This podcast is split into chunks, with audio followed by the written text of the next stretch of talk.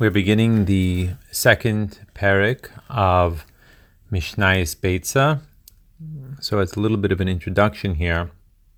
We're going to be dealing with the case when Yom Tov falls on Friday. So, the question is with regards to cooking for Shabbos. Now, Bechlal, the Torah only permits uh, cooking on Yom Tov for what you need to eat on Yom Tov itself.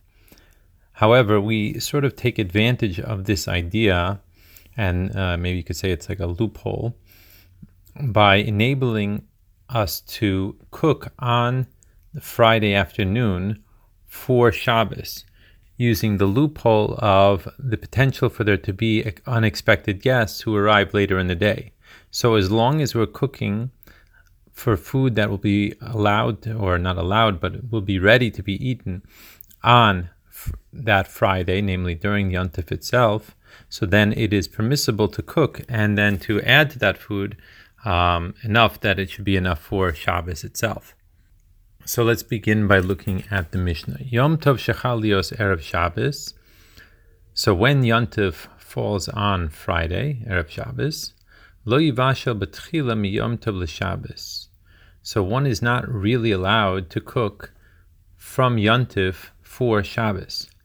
Aval, but mevashel hu liyom tov.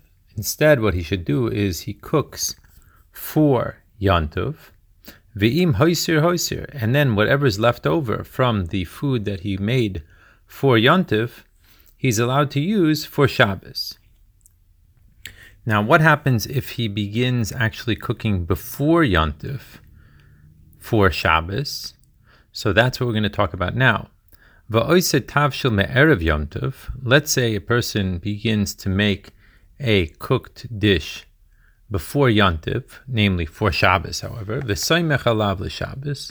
he is allowed to rely on it in order to continue cooking it on Yontiv itself. Now, this is what we call to this day Erev Tafshilin because it's called Erev Tafshilin, meaning it's a mixture or a combining together of different cooked dishes. Continuing along these lines, Beis Shammai Aimrim, Shnei Tafshilin. So now the question is, what is actually required for this Erev Tafshilin to work? Beis Shammai say that you need two cooked dishes in order for the Erev Tafshilin to work, for one to continue being able to cook on Yantiv for Shabbos. And the reason for this is because, generally speaking, there are usually uh, two cooked dishes that are eaten for the Shabbos meal. Echad.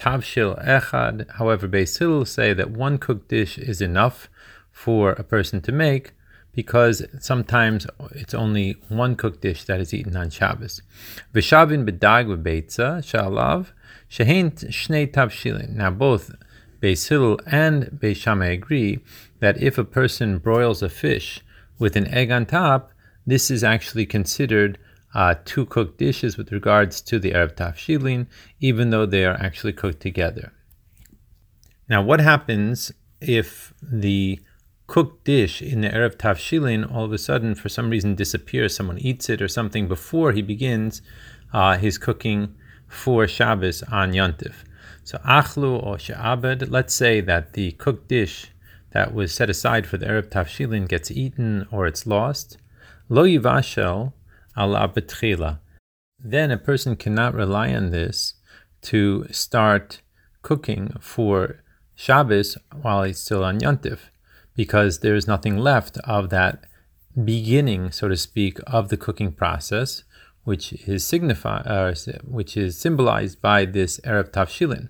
However, v'im shia mimenu kol shehu. However, if some of the Arab Tafshilin remains, the Gemara explains that it should be at least a kazayas that's remaining, that this is the minimum size for an Arab Tafshilin. So then, Saimech Alav l'Shabbos, then he could rely on this in order to cook during Yantif for Shabbos.